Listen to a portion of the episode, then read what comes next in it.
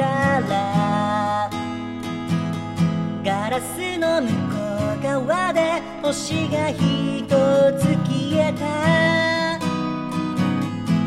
空回りしながら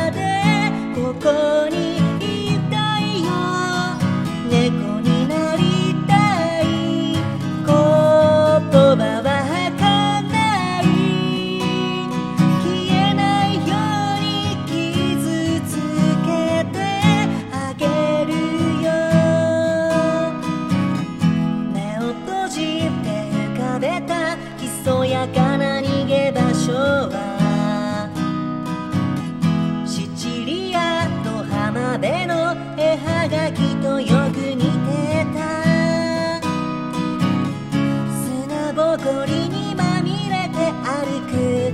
街は季節を嫌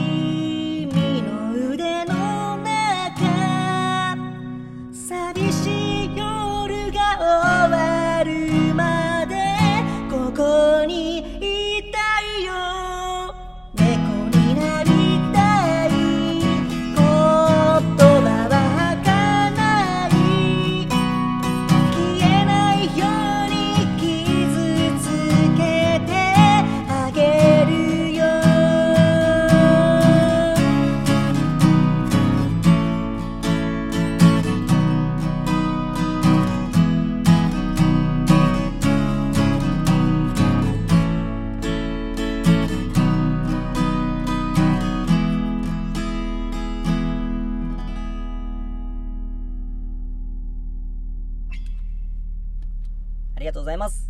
お聴きいただきましたのは、スピッツさんで猫になりたいでございました。ありがとうございます。えー、これはリクエストいただいて、えー歌いました。えー、僕は、それまで知らなかったんですが、わこんな名曲があるのかと。ね、スピッツさん、チェリーとか、空も飛べるはずとか、僕も結構有名な曲は知ってたんですけど、こんな素敵な曲があるんだなと。えーリクエストいただいて知ることができました。ありがとうございます。僕の家にもね、猫がいるんですよ。あの、タンという名前のね、えー捨て猫がいて、捨て猫なのかな？まあ、赤ちゃんの頃に、えー発見して、それからずっと一緒にいるんですけど、まあ、家の中で飼ってて、まあ、ずっとお昼はね、寝て過ごしてて、わあ、いいな。僕も猫になりたいな、と思いますけど、多分違う。この歌詞の僕のイメージとは、僕のイメージの猫と、僕の家の猫とこの歌詞の猫は全然違うんだろうなと思いますけれども。はい。えー、最後まで聴いていただき、ありがとうございました。えー、シンガーソングライターの2歳でした。ではまた。